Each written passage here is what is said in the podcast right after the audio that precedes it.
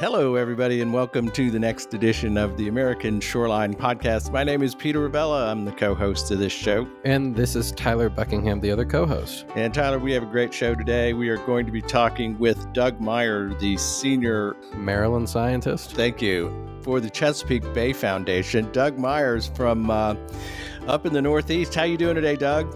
I'm great today, Peter. How are you? Well, Doug, uh, we really look forward to learning more about the Chesapeake Bay Foundation and the work that you are doing on what is certainly one of the most interesting bay systems on the American shoreline. Uh, but before we get into the meat of the interview, Doug, let's have a quick word from our sponsors. And as always, on the American Shoreline Podcast Network, we want to thank Coastal Engineering Consultants from Naples, Florida. That firm led by our good friend Michael Poff in Naples. Find Michael and his firm at coastalengineering.com.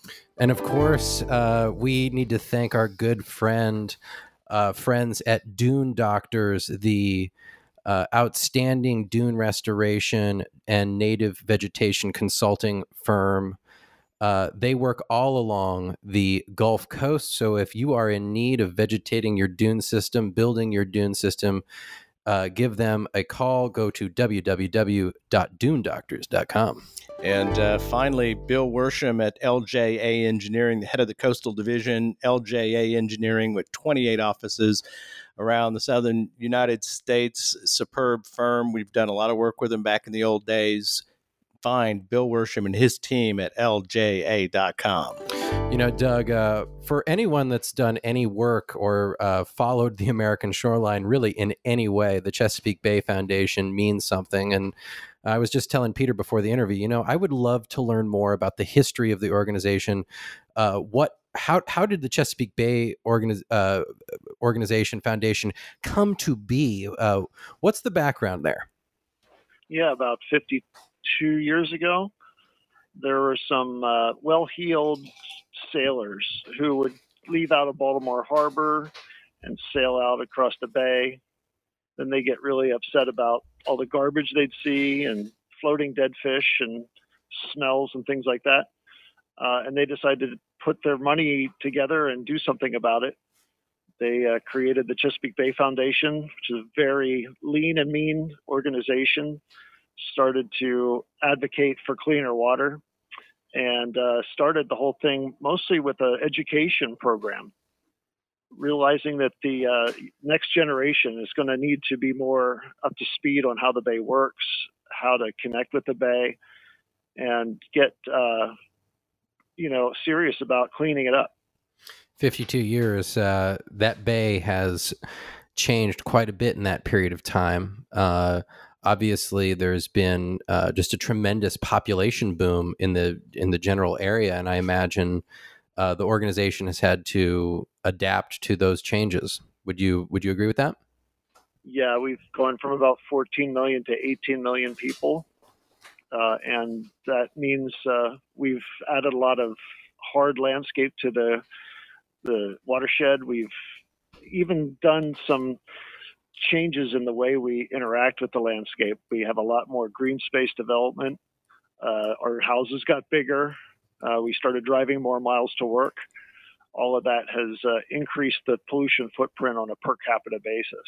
Well, Doug, in the Chesapeake Bay Foundation, one of the leading uh, coastal advocacy organizations in the United States, uh, there are several all around the shoreline of uh, of America tell us about your role with the Chesapeake Bay Foundation. So, my role is as the Maryland senior scientist. I'm the uh, chief scientist for the Maryland office. We have an office in uh, Pennsylvania and one in Virginia as well that kind of mirrors what we do here in Maryland. And we try to put together teams of folks to analyze all the existing policies, uh, look at the scientific underpinnings of those policies or the lack thereof, and then try to engage with the state legislature and the local governments uh, and even the federal government when we need to to improve those policies. So it might be a little bit of poking around in the bay and learning things. It might be doing some restoration projects that we can learn from. Uh, and then a lot of times it's reviewing a lot of scientific literature, keeping up with studies, and then uh, using what we learn to uh, advocate for better positions, better policies. Got it. And it's always that combination of science and policy where you can't escape one. You got to have one and the other. Um, the Chesapeake Bay is uh, it is influenced by a large area of the continental United States. Could you explain to our listeners a little bit what the drainage is and wh- who are the principal state players uh, in the Chesapeake Bay uh, and its health, I guess? Sure. Uh, the bay covers a 64,000 square mile watershed, includes uh, portions of New York, big chunks of Pennsylvania, uh, a little bit of Delaware, almost the entire state of Maryland, the entire District of Columbia, uh, Virginia, most of Virginia, and a little bit of West Virginia. All of those uh, states' programs um, fall under the Clean Water Act, and they all have to meet water quality standards.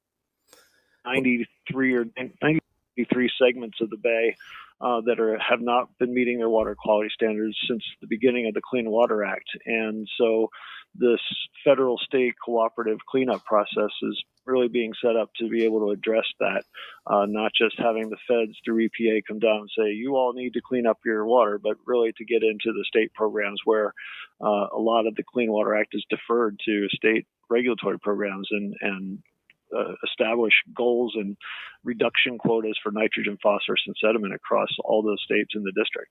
Well, that has got to be the big challenge. And like a lot of areas around the American shoreline, um, the source of the problem is not necessarily immediately adjacent to the water. Uh, and here you are in an area that covers 64,000 square miles. I think you listed off about 10 states. Uh, the management challenge to keep the Chesapeake Bay healthy, to restore it, has got to be a massive governmental, jurisdictional, you know, political policy problem. But before we dive into all of that, tell us about the physical condition of the bay. How is what's the status and what are the biggest issues that you guys think about every day when you go to work? Sure. The current status of the bay is what we would call improving, um, but still dangerously out of balance. We actually have a report card. Uh, you can look it up at our website uh, to see how the bay tracks over the years. We have a number of indicators that we look at on an annual or biannual basis uh, so that we can kind of put everything on the same measuring stick. A lot of that is tied to the dissolved oxygen uh, criteria, and I like to talk about that as well. If the fish can't breathe, big problems. We don't want to uh, don't want to dismiss things like toxic chemicals or uh, PCBs or something like that. Those occur in some hotspot areas from kind of a legacy industrial past. But if you have large sections of the bay with zero dissolved oxygen, that's a pretty serious and acute problem. So the reduction of nitrogen, phosphorus, and sediment um, have been determined scientifically to have the biggest um, impacts on that. That's where the focus is. And so EPA, working with the states, uh, put the science to uh, basically say that we need to get down to 179 million pounds of nitrogen, 12.2 million pounds of phosphorus, and 6.45 billion uh, pounds of total suspended solids. Solids until we meet those uh, criteria, the bay will not be able to absorb those nutrients and be able to uh, have a functioning uh, food web without uh, creating low dissolved oxygen problems. Wow! So there's a lot of water chemistry in that that rendition and statement you just gave, but let's help our listeners out there uh, a little bit. Yep. Um, so we've got phosphorus, we've got nitrogen inputs into the system. These are fertilizers and things that help stuff grow uh, right. from the uplands and stormwater runoff. Uh, when these uh, when these uh, chemicals uh, reach the or nutrients reach the bay, walk us through a little bit of how that ends up reducing dissolved oxygen levels in the bay. Right. So uh, both of those nutrients are pretty necessary for life to occur. Both plant life and animal life uh, uses those uh, nutrients. Uh, they're kind of in excess, and what happens is they're running off the landscape and um, going into uh, first freshwater and then uh, marine water, is they're fueling phytoplankton blooms, those little microscopic algae that turn the water kind of a pea soup green. Well, in normal conditions, when things are in balance, you would have zooplankton, the little animals that would go around and graze them down and eventually clear them out of the water. But these uh, microscopic plants only have about a two week lifespan. And so if they're not consumed in that two weeks, uh, then they'll just die and go to the bottom. As they go to the bottom, uh, they will um, basically absorb the uh, dissolved oxygen in the water as uh, bacteria uh, decompose them. And that's what's uh, creating these low dissolved oxygen areas, mostly in deep water. And that gets uh, kind of exacerbated by, especially in the summertime, you'll have layers established in the water where you have kind of warmer water at the surface mm-hmm. and colder water at the bottom. They don't mix very well. Thermoclines, so they bottom, call it. Uh, waters with the falling dead phytoplankton continue to get uh, lower and lower in dissolved oxygen. Is it lethal if the dissolved oxygen gets too low? And what level of dissolved oxygen is what you would expect and want? And what you, what kind of measurements do you find in these uh, these more affected parts of the Chesapeake Bay. Right, so that varies by species. Uh, certain species like crabs and oysters can handle one or two milligrams per liter dissolved oxygen. But you get up to the higher order predators, things like striped bass uh, need at least five milligrams per liter dissolved oxygen. You get some of the sensitive species like uh, Atlantic sturgeon, uh, then you need six to eight uh, milligrams per liter. So the more sensitive the species, the more oxygen they need. And what happens is these kind of large areas of the deeper parts of the bay just slowly sink into uh, lower dissolved oxygen as the summer progresses. Most of the loading is coming from the spring uh, snowmelt uh, high in the watershed and spring storms, bringing a lot of those loads of nutrients in uh, early in the year. Then, as the light increases as you get into spring and early summer, um, you have all these great conditions for the phytoplankton to bloom, uh, to grow very quickly and, and increase their populations, and that uh, as that crash happens uh, following that that spring bloom, uh, you have the depressed uh, dissolved oxygen. What happens is a lot of the fish that can't handle those low oxygen levels will come up to the surface, um, but then the surface waters are actually pretty warm, and that's not great for them either. So they get squeezed into this kind of mid uh, depth of the bay, um, and it's pretty stressful. Some of the diseases that are known to happen with some of the bay fish uh, get exacerbated during these high stress, uh, high temperature and low dissolved oxygen conditions. So, Doug, I'm I'm curious here. Uh, obviously, the dissolved oxygen level is extremely important to the health of the bay. Uh, how long have scientists uh, been studying that? Like you, you characterized the bay earlier as improving. What is the trend? What were the levels, you know, ten years ago, twenty years ago, and where are we today? Right. So it's not it's not as linear as I would like it to be.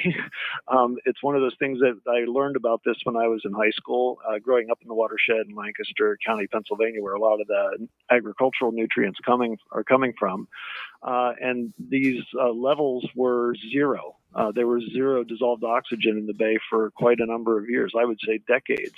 And we're getting to the point now that uh, during our um, our worst conditions uh, in the midsummer, that we're getting maybe 0.2 to 0.4 milligrams per liter dissolved oxygen, which is a massive a, it's a massive improvement. There's a reason for that phosphorus in particular uh, goes through some really weird chemistry changes as the dissolved oxygen goes down, uh, and the phosphorus molecule can be recycled many times, 10 to 12 times in solution um, when it's uh, part of that phytoplankton cell that dies. And so, even having a little bit of dissolved oxygen on the bottom 0.2 to 0.4 milligrams per liter, uh, kind of sequesters that phosphorus into the sediment. And so we've reached that endpoint uh, just a few years ago, uh, according to scientists at University of Maryland, and we're starting to sequester the excess phosphorus. Uh, so that that's one of those thresholds that were reached that uh, gives us a lot of hope. And, and so now we're able to run the water quality models and take a look at um, the future and see uh, segment by segment those 92 segments beginning to meet water quality criteria for dissolved oxygen. Uh, there's one segment that's going to be persistent, um, and that's the, the deepest part of the bay, uh, just offshore of Annapolis here. It goes down to about 110 feet. Um, and so that part of the bay uh, will take the longest to clean up, not just because of its depth, but it's the recipient of most of the upstate um, New York and upstate Pennsylvania loads uh, coming through the Susquehanna River. Man, that's a great summary, Doug, and I can see why you're the senior scientist for the uh, Maryland office at the at Chesapeake Bay Foundation, uh, because understanding that that science is so critical to trying to figure out what to do about it. And uh, I want to turn our attention uh, away from the general issue of the water and how the water quality is doing. What about the critters in the bay? What's the status of the populations these days? Uh, what's on the top of the list in terms of basic uh, biota and the health of the bay, uh, the bay populations? Right. So you know, you can't be Maryland or the Chesapeake without thinking about blue crabs. It's kind of our iconic species, uh, sure. much like salmon in the Pacific Northwest. That we eat more of them here than the bay could ever produce. Uh, so we bring in crabs from all over the world to make crab cakes and the crab filling for your flounders and all that kind of stuff. And we reserve uh, our local native crabs for uh, you know the live steamer market in the middle of the summer. Uh, so blue crabs are always on people's mind. We just had a fairly recent uh, winter uh, crab dredge survey, which is how they estimate the population, and it's up uh, about 60% from previous years. So we're feeling really good about the blue crabs.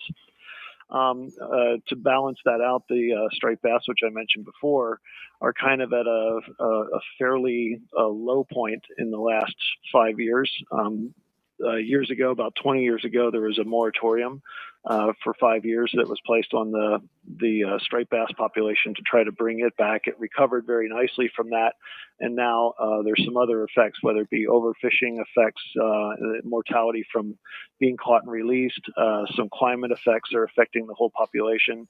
Uh, hard to tell, but there's uh, you know those two indicators I think are are are what we look at. There's other things like uh, menhaden, which are really important in the food web. Um, you know, we look at bay grasses, uh, which are really important indicator of how clear the water is getting, and that's very uh, connected to those water quality uh, nutrients I mentioned before. So, a couple different parameters, mostly on the upswing. Some concern about um, the uh, striped bass. And then, of course, we have the harvest issues. Uh, uh, oysters are over harvested in about half of Maryland's waters uh, based on a stock assessment that we uh, conducted recently. So, lots more work to do in getting uh, some of our fisheries to become sustainable, to increase aquaculture as a fraction of the seafood market, um, and then just do some more restoration of some of those species in their habitats. You know, that's a trend we're seeing all over the place that managing these fisheries is a challenge, especially in changing climate, uh, in a changing climate. And you you touched on that that you've seen some shifts with regard to the uh, the striped bass. Uh, could you elaborate on that a little bit? How how is climate change impacting the Chesapeake Bay? Right. So warmer water holds less oxygen than cooler water. Uh, so if you have a dissolved oxygen problem because of nutrient loading, that's going to be um, worse as you have warmer water. Remember, I also mentioned that the warm water that goes to the that's uh, collected at the surface uh, creates a stressful situation for things like striped bass. So those are the species that are going to be most affected by that that squeeze between the low dissolved oxygen on the bottom and the high temperatures on the top. Uh, we're also seeing that the uh, climate change, the what they call the downscaled impacts to the northeastern United States from all the big like uh, international climate change models uh, are showing uh, increasing uh, intensity of rainfall events, uh, and we certainly saw that in 2018. We had almost double uh, the rainfall we would normally have in that time period. It has the um, effect of depressing the salinities. The amount of salt dissolved in the water goes way down when you have that much freshwater runoff. That affects things like oysters uh, and their reproduction. We had almost no oyster reproduction in 2018. Um, it affects, uh, you know, these dissolved oxygen uh, criteria can go up and down on a, a, yearly basis based on how much rainfall. And then think about the stormwater issue with all that impervious surface across the watershed. Um, you have uh, very intense summer rains falling onto hot asphalt, and it uh, heats the water up. And again, you have some of these localized dissolved oxygen uh, problem areas because you have hot water going into local watersheds that are almost like microcosms of the whole bay. And so you have one of the big tributaries like uh, the Severn River here in Annapolis or the Patapsco River up in Baltimore um, exhibiting these uh, low dissolved oxygen hotspots um, in the in the middle of the summer, which can kind of truncate um, the amount of space that's available for for critters to migrate, and there's not as much place for them to hide out from that. Yeah, you know, it's it's it's funny you say that, Doug. But as you're reminding you're reminding me of uh, uh, over the past 12 months, I saw some viral footage on on social media of uh, some major floods out in Maryland uh, that washed away like a car dealership. And you're right, all of that water is landing on uh, hot asphalt, and that would, I guess, have an impact on uh, the water chemistry of the watershed, which is something that I had never thought about. Right. Imagine when we would have had a mostly forested watershed and that water could have soaked in and been cooled and cleaned on its way to the groundwater and then eventually out into the streams and into the bay. Now it comes running off hot and dirty and fast. And so, a place like Baltimore City, which uh, ranges in elevation from 370 feet on its northwest corner down to sea level uh, at the Baltimore Inner Harbor, you're delivering a lot of nutrients and heat and sediment to the bay in minutes uh, from a, a summer rain.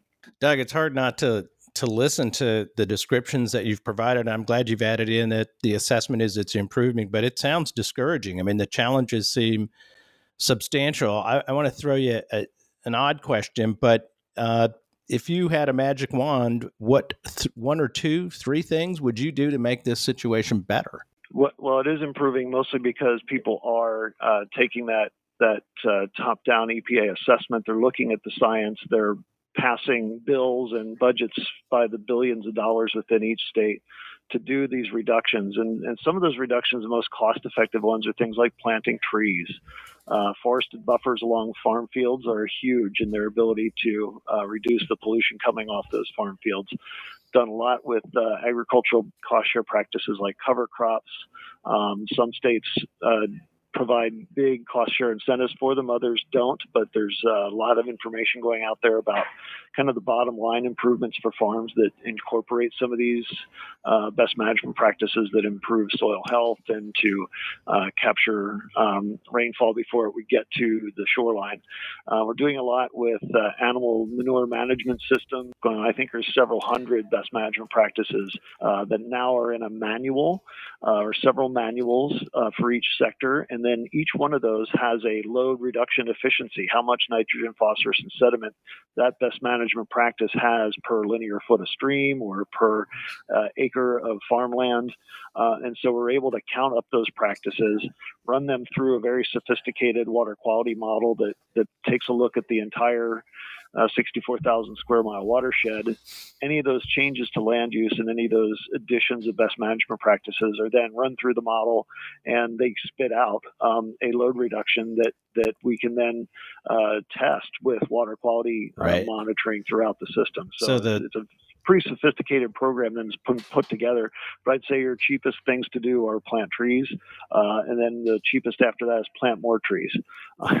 it's it's uh, it's the thing that um, uh, has the biggest bang for the buck, and I think uh, we're we're following that by in Pennsylvania. We just started a, uh, a challenge to plant uh, 10 million trees across the Pennsylvania parts of the watershed. Huh. And, well on our way to doing that in the next five years. So here, here you are, a marine scientist working in the Chesapeake Bay system, and the number one uh, recommendation, of course, is to go to the upland and figure out what the hell's going on up there, and to try to improve the situation. And I, it makes a lot of sense, but I think for the listeners out there, uh, managing a system as complex as the Chesapeake Bay is really ultimately uh, an exercise in trying to figure out what the hell is coming into the system, which is coming off of the upland, which is about all of the rainfall in the in the river systems and the and and look, you've mentioned both the urban component of stormwater runoff. You've talked about the agricultural runoff uh, component of that. Um, give us a sense of the balance between those two. What what do you think is uh, what does the science tell us in terms of the con- con- contributions to the problem? How much of is it attributable to urban areas? How much of it is attributable to rural agricultural practices? Is is is that a number you you can provide or a sense of that? Um, I often have pie charts like that in front of me. I don't right now. I can tell you that there's, uh, because of the land use and agriculture across the watershed, it's still the largest um, uh, contributor in, in gross uh, pounds of nitrogen, phosphorus, and sediment.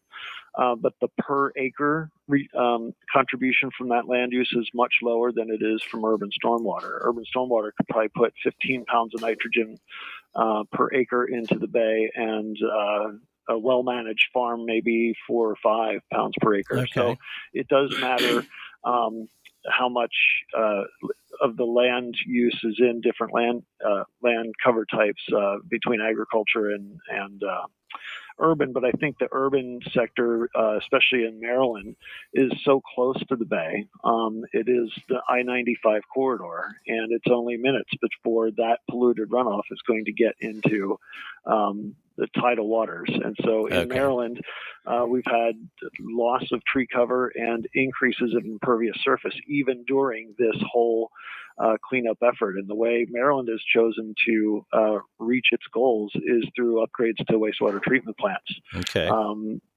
back in the very beginning of the cleanup plan, they uh, passed a, a, uh, Bay Restoration Fund uh, in Maryland. That's a, uh, uh, for better lack of a better term, called a flush tax when it was originally uh, proposed, and mm. it's a fee, a flat fee, that goes on everybody's water bill. In the Boy, talk about big government. Huh? It's used for wastewater treatment upgrades, for septic connections to sewer, uh, for some of these cover crop programs on agriculture. It's it generates several billion dollars a year, and it's being put into the most cost-effective practices and wastewater treatment seem to be the one okay. uh, that we got the biggest bang for the buck. As we get closer to this 2025 target, we're going to have to diversify that portfolio and pay for some different stuff.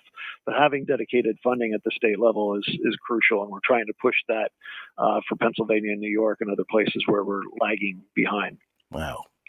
Let's talk about the politics a little bit. And I've been reading about the Chesapeake Bay system uh, in preparation to, to talking with you. Uh, what I'm hearing and what I'm reading about says that there is a particularly intense discussion going on about the uh, the cost benefit results of uh, the investment to date, the billions of dollars in upland land management practices, uh, reform, other water quality improvement efforts, uh, and um, is the public? I mean, and and the bay is in an improving condition, but uh, what I've read, Doug, is folks are saying, you know what, we've put billions into this damn thing for at least a decade, and we're just not seeing the results. Is that a fair characterization of the argument that's occurring? And what do you think about uh, that assertion, if that's what what's going on?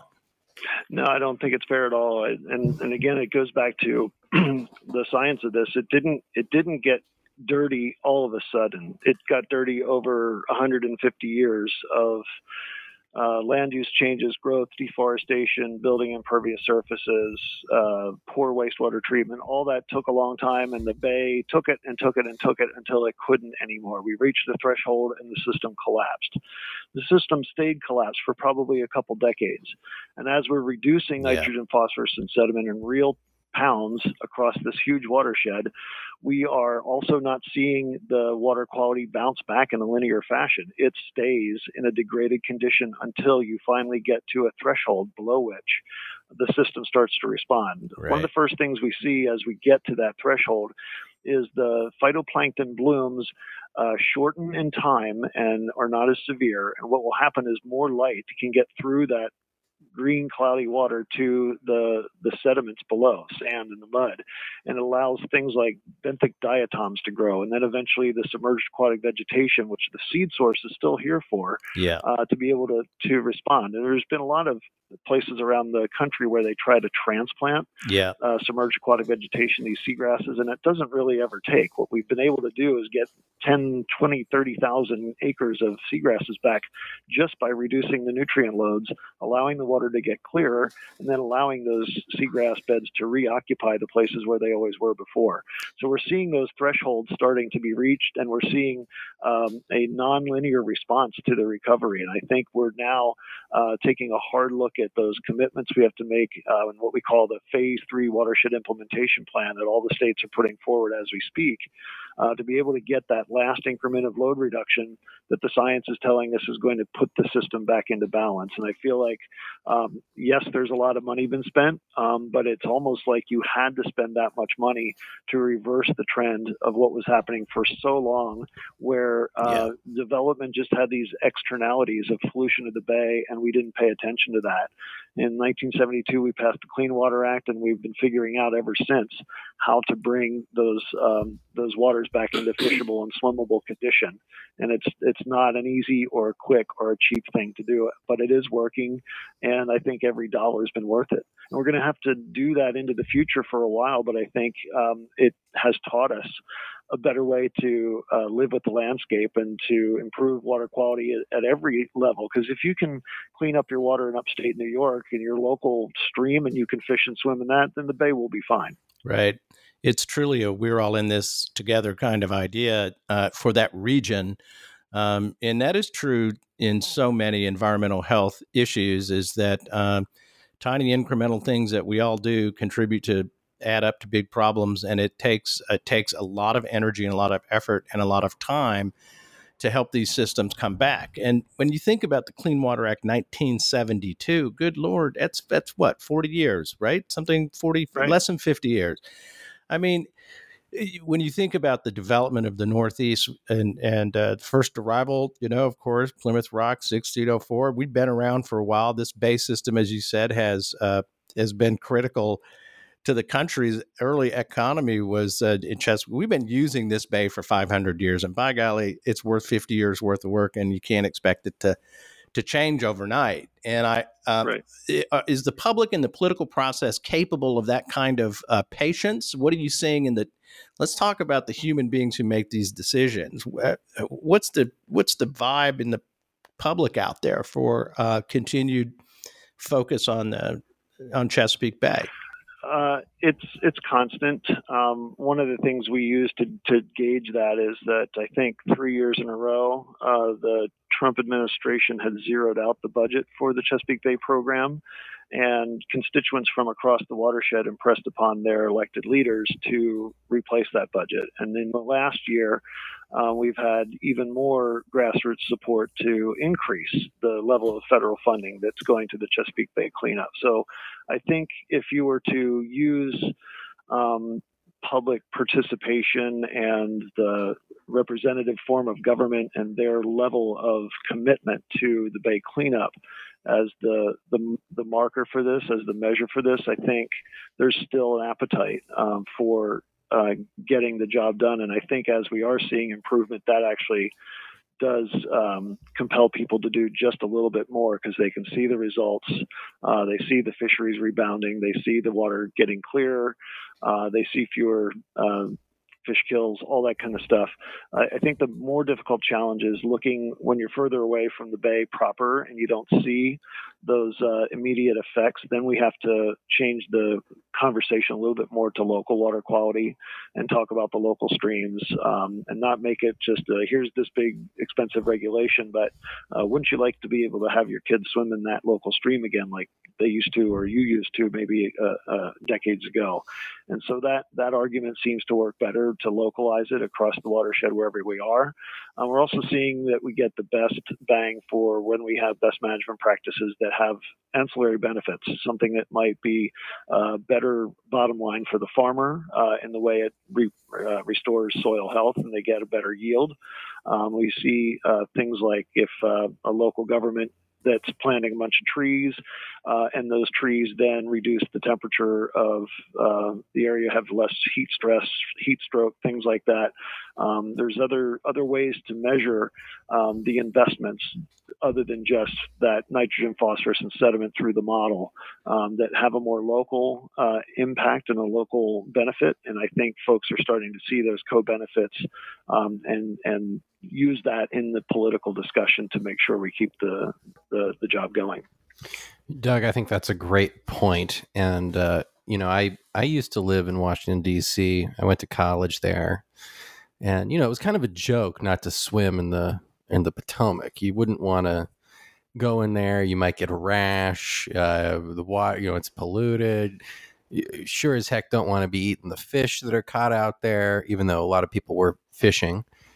Uh, and I remember I would just go anyway. Uh, I had a little spot off the Key Bridge where I would uh, go swimming, and uh, really realized. I mean, I thought the I thought that the reports were greatly. I mean, just in the in the community. I'm not; these are not educated environmental people. This is just what pe- people's thoughts of the watershed were that it was kind of a dirty system. And uh, I actually found it to be uh, a lovely place to swim.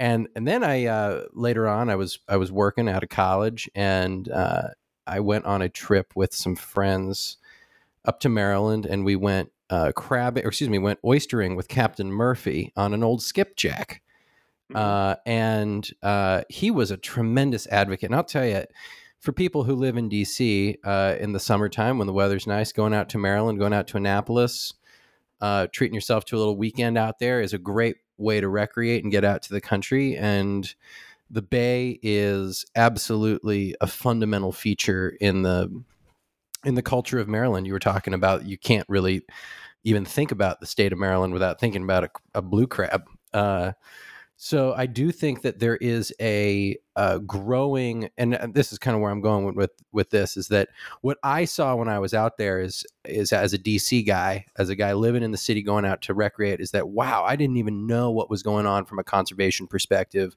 on the blue crab and on the oysters. Captain Murphy educated me on a sunset cruise when I was drinking white wine, cruising around the Chesapeake, and a really beautiful thing. But I was learning about the conservation effort, which was really cool. And I have to imagine that that is a growing trend that increasingly people are utilizing the resource as a place of recreation and more ecotourism as opposed to extraction and you know fishing yeah we i was just uh, on a, a, tour of the baltimore harbor with uh, two architects and uh, the three of us passed the microphone around and did a harbor tour for 75 uh, architects and residents that are kind of looking at this new connection of Baltimore to its harbor. For the longest time, it was where they dumped their raw sewage and their industrial waste. Um, and now it is the highest dollar real estate in the city. Their, their restaurants, their other um, really important redevelopment ideas are all centered around the harbor. And I think um, they're excited about the fact that not only can they um, make a lot of money off of waterfront real estate, but they're connecting people to it. Uh, there's mandatory uh, requirements that each new development along the harbor uh, create a public um, uh, space for walking and, and accessing the water. We're using wire cages and we're using the docks in Baltimore Harbor to raise baby oysters. Uh, we have thousands of cages the whole way around the harbor, uh, including, you know, folks from Domino Sugar and Under Armour and all the other uh, big waterfront businesses uh, to work with their their um, employees and with volunteers in the community uh, to raise baby oysters and to put them out onto uh, Fort Carroll, which is an oyster reef that's right underneath the uh, uh Francis Scott Key Bridge. So there's wow. this whole um. The Key Bridge. That's where I'd go swimming. Bay that I think uh, people have gotten savvy to now, and it's become a part of of modern Washington D.C., Baltimore, you know, even Richmond, uh, Virginia, and the Virginia part of the watershed. Certainly in Norfolk, lots of folks are reconnecting with the water, seeing it as an asset. Um, caring about it, having more of a connection to it. One of the things our education program has been doing for years, um, not only is exposing a lot of students year after year, I think we have 30,000 students go through our program every year, um, but we actually uh, passed a um, environmental literacy requirement for graduation in Maryland.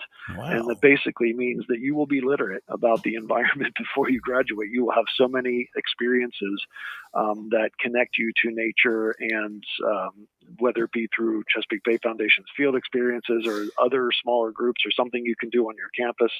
Um, there's been a, a, statewide concerted effort to connect people with the resource better um, and to realize, yeah, there's there's money to be made from a clean environment. We've even done some environmental economics uh, reports that show uh, increased uh, property values just from living near um, a, a, body of water that has improved water quality, especially if it was uh, polluted in the past. And so we're, we're seeing the economic, the social, the environmental kind of come together onto the same measuring stick, and people are seeing there, there, there doesn't need to be this dichotomy of you can only grow the economy if you pollute the environment. It's it's it's actually just the opposite. You can only have a sustainable economy if you uh, take care of and improve, restore uh, your environment. And I think that ethic is is taking hold. Good, you know, and it is an ethic, and I think it's it's not just an ethic; it's a true fact. I think it's been demonstrated. Uh, but getting the public to kind of embrace the notion of environmental health means economic health is uh, a challenge for advocacy, advocacy or organizations all around the American shoreline. It sounds like you guys are making great progress. Um, let me ask you. I, I, I have to ask you about Governor Larry Hogan's recent veto. Uh, and you'll have to let's fill our readers in on what's happening in Maryland. Uh, governor Hogan is the, uh, the, obviously the governor of Maryland. There's been an effort, and I take this as a sign of success, Doug, that the oyster sanctuaries that the Chesapeake Bay Foundation and the natural resource agencies have have been successful in reestablishing um, in the Chesapeake Bay have caught the attention of the uh, of the watermen and the oyster guys, and they want to go out and harvest in these uh, oyster sanctuaries that you guys have spent some decades uh, trying to reestablish. Can you talk about about the oyster recovery process, the sanctuary areas, and uh, maybe introduce our audience to the discussion recently that's been going on in the Maryland legislature? Sure. Um, so it's it's a longer story than just this uh, legislative session. This legislative session brought to a head things that were kind of uh, on the move a few years ago. Um, I did mention that we have a stock assessment that shows overfishing in about half of Maryland's uh, open waters for, for oyster harvesting, harvesting, the wild harvest. That stock assessment only took place because Chesapeake Bay Foundation forced it through legislation a few years ago. Uh, the state of Maryland was just fine not knowing what the population of oysters was, yet uh, uh, allocating a, a, an annual quota for oyster harvest every year. Um, we found that to be an untenable position. Um, we knew that uh, there was going to be uh, increasing desire by the harvesting community to get into the sanctuaries because it was where we had clear evidence of some of the the densest, uh, most highly productive reefs. Mm. And there's been a lot of misinformation about um, the cost per acre of restoration. And um, it's very hard for people who have had the only connection with the oyster as a species has been as a seafood product. Yeah. Um, it's really hard for folks to understand the idea of a three dimensional reef structure that might support uh, 300 other species in the bay that are reef associated, um, that each adult oyster can filter anywhere from 30 to 50 gallons of water per day, uh, removing the, the phytoplankton from it and clearing the water. So a lot of those ecosystem services is why we did the restoration projects. Uh, we're working with NOAA, with the Corps of Engineers, um, with other nonprofits throughout the state All right. Uh, to do oyster restoration within these targeted tributaries. Okay. Basically, the whole idea is, you know, for years we did kind of Johnny Oyster seed where you put a few oysters here and a few oysters there, um, but they would be harvested just as quickly. And we had 50 sanctuaries that were identified uh, across the the state, but five of those were going to be uh, designated for very intensive. Um, hundreds of acres of restoration. So those have been uh, successful. We're still uh, we still have two more of those restoration uh, tributaries to finish in Maryland. There's also five of them in Virginia. Um, I think they have two of their five uh, fully restored now. So this is a decadal um, restoration effort. Um, and it would be wiped out in a single oyster season if you were to gain access well, uh, to those sanctuaries for harvest. And so the, the watermen are getting rightfully nervous. Uh, I think if they were to, if I was to step back and look at this, it's it's not their fault. The state allowed over harvest for many decades. Um, the state allowed too many licenses to be uh, issued, so that when you do have a good reproductive year, each uh, waterman would go out and uh, activate their license, even if they haven't used it for 10 years. So a lot of that kind of uh, uh, created a um, a boom and bust cycle for the oyster population. And hmm. the only thing that was immune from it are the sanctuaries, especially those ones that are under intense uh, restoration. Let me. So let me... it's very hard for them to see a big fat oyster reef uh, that they can't get into. Uh, their history has been one of open wild harvest on public grounds, uh, and they consider uh, the whole existence of oyster sanctuaries as a take uh, from them. And wow. so it's been uh, talking past each other in the politics for a number of years. It's still very um, uh, controversial uh, from the standpoint of uh, you see a, a, livelihood of a iconic um, Maryland uh, business that's at risk of extinction um, based on their own overharvest and the overharvest that was allowed by the state and uh, the big mean old environmentalists not letting them in uh, to yeah. harvest out the last of the oysters that we spent millions of state and federal dollars to restore. Yeah, classic. So uh, coming at the issue from a completely different um, understanding that utilitarian, every oyster must be harvested and sold, versus um, no, oysters' best use is to be left in the bay to filter water and to create habitat for other species. So the governor vetoed um, uh, a piece of legislation uh, toward the end of the legislative session, which was to kind of lock in the boundaries of those five restoration tributaries to make sure that um, the Department of Natural Resources did not uh, allow access to, especially those final two uh, tributaries that were in the process of being restored. Um, and uh, we the um, we impressed upon the the legislature to override that veto, and it was overridden. And so those sanctuaries are kind of now locked in. Um, there won't be any harvest on them.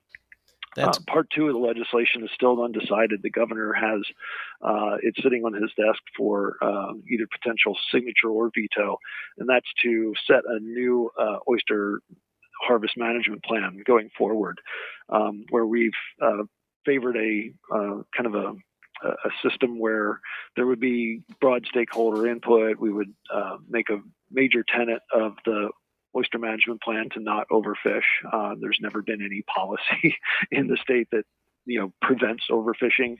Uh, so it's kind of a big uh, turning point in how we manage the oyster resource. There's been at least a decade or more uh, of uh, investment in aquaculture, and many of the watermen have uh, turned over to aquaculture. Um, but it's kind of like turning a hunter-gatherer into a farmer. Um, yeah, they resist it socially. Mm-hmm. Um, some have, have embraced it. Some are doing some of both, uh, both wild harvest and, and aquaculture. So um, we're, we're, we're still seeing how that's all going to pan out, and we're trying to get this broader view of of uh, um, long-term sustainable oyster harvest in place. But there's a lot of local politics to be played um, in an issue like this. Uh, the best way I can determine it is uh, one of the local legislature le- legislators from the Eastern Shore calls it the war on the shore, mm. uh, and that uh, Chesapeake Bay Foundation has single-handedly, um, you know, dashed a, an industry that's been vibrant in the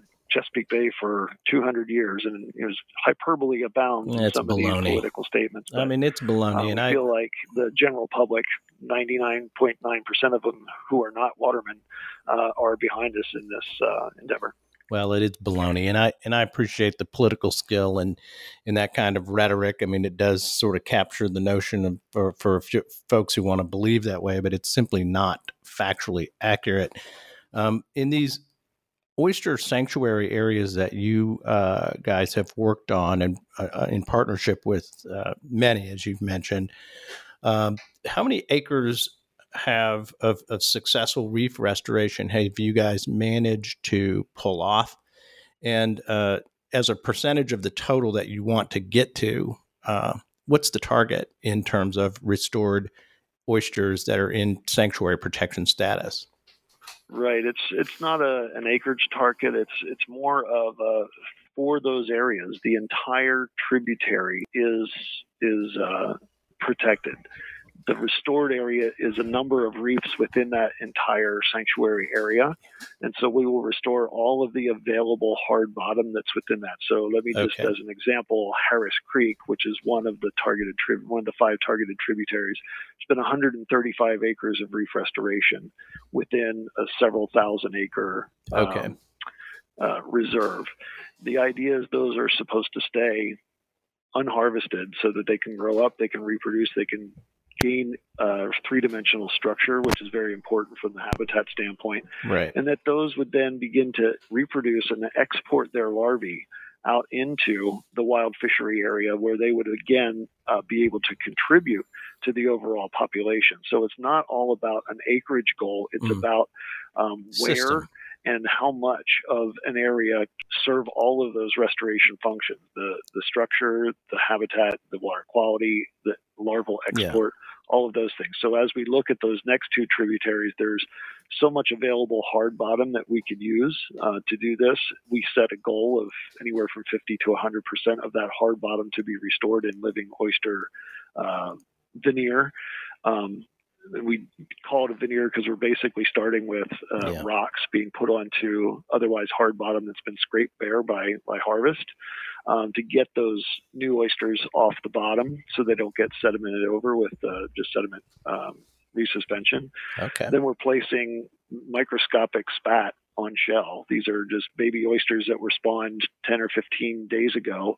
Uh, they fix to oyster shells. We spread those oyster shells in a thin layer over those rock substrates, and then they begin to grow vertically from that point, Wow. kind of competing with each other for space. Sure. So it's, They're used to the that. though. oyster restoration plan does not set specific acreage goals. It sets a percentage of acreage of each of the separate sanctuaries Sounds good. so that they would have these ecological functions. Sorry, Great. it was a long answer to no, a no, simple that's uh, question. but no, but uh, um, it's it- not a it- simple. the uh, oyster problem. management plan that we're operating under is about 300 pages, and it's got a lot of different uh, criteria to meet. um, okay. No, including don't go through those. The oysters, how many need to survive after three years.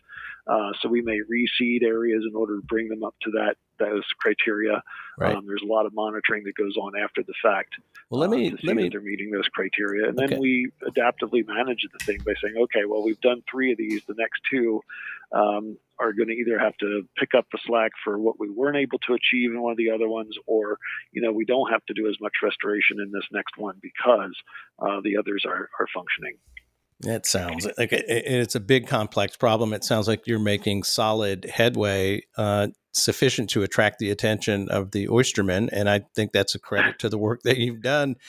Uh, but uh, and good for the Maryland legislature to override the veto of the governor. Uh, that, as Yeah. you said, the bill would have permanently, well, d- does permanently set aside these restoration areas from harvest. The governor vetoed that. Uh, ran on, as I understand it, in his election uh, a promise to try to open up these oyster areas. That was part of his campaign strategy, and good for the Maryland Yeah. legislature for having the wherewithal to protect these areas. I mean, there's no doubt that the oyster structure is in, inherently uh, necessary for the improvement of the bay system from water quality to critters and all across the board. But uh, let me ask you this, and and you mentioned something you said caught my attention uh, when you said that the uh, this boom and bust cycle of oyster harvesting in the bay system, and that folks are will lay low for a few years when there's nothing, uh, no oysters to get, and then ten years later they'll activate their permits and get out there and and harvest the hell out of it.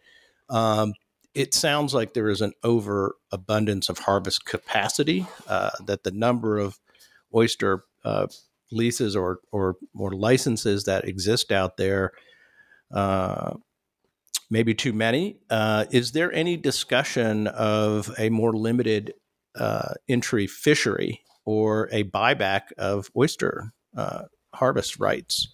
Yeah, those are exactly what we're asking for through this um, uh, oyster management plan.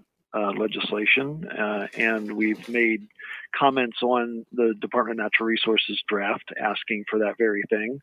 Um, they're resistant to do it. I'm not sure, Sure. exactly why. We've never heard really good explanations from them, other than the watermen don't like that idea. Um, and so I don't think that's an awesome way to do policy, uh, especially when your agency is uh, mandated to protect the resource, Mhm. um, is to do what the watermen want to do and don't do what the watermen don't want to do. But And I think there's just been a very long history of managing the resource in that way. And it's a fairly recent phenomenon that the majority, uh, it's good to see that representative democracy still works because the majority of the people in the state want to see oyster populations restored, not just as seafood, but they want to see them restored as habitat and as water quality filters. And so yeah. that message has gotten through. Um, and the politics are kind of stacked against the governor in this regard and against the watermen. Uh, um, it's not a war on the watermen, it's a war on bad management. And it's going to hurt, unfortunately, to get the management back into um, a sustainable criteria. Certainly, license buybacks and um, effort reductions are on the table um, for consideration, and we'll see how much political will there is to do that. But it's in the administrative realm that those changes will happen. That's completely within uh, the governor's and the Department of Natural Resources purview. Legislation really won't be able to weigh in on that kind of stuff. Man. Well, Doug Meyer, senior marine scientist with the Chesapeake Bay Foundation Annapolis office. Uh, Doug, good luck in the continued work with the foundation um, in trying to balance these complex interests. Uh, you're not alone in those uh, those discussions, as you know, around the United States. I know you've had some spent some time in the Puget Sound area. Uh, coastal resource management balance is a very tricky business, and it takes great pros like yourself to dive in and and try to help figure it out. Uh, any parting thoughts for our audience, Doug? Well, I learned a lot of it from you, Peter, uh, back at the General Land Office many years ago. That's too kind, but thank you. I know we did work. The audience, Doug and I worked together at the Texas General Land Office for six years together in the mid '90s, and uh, and uh, we were fighting a lot of battles then, Doug, as I recall. it, it's been a good career. I've been enjoying uh, the challenges of it. It's never a dull moment, and uh, job security. So, for those folks who want to learn more about what you do and about the foundation, how do they how do they get in touch? Yeah, I would uh, go to our website, www.chesapeakebay.org or cbf.org. Either one will work. And uh, just uh, float around in there and see what you can learn. Uh, if you want to contact me directly, it's dmyers at cbf.org. Thank you very much, Doug Myers, Senior Marine Scientist, Chesapeake Bay Foundation. Thanks for taking us on a tour around the bay. Thanks, Doug.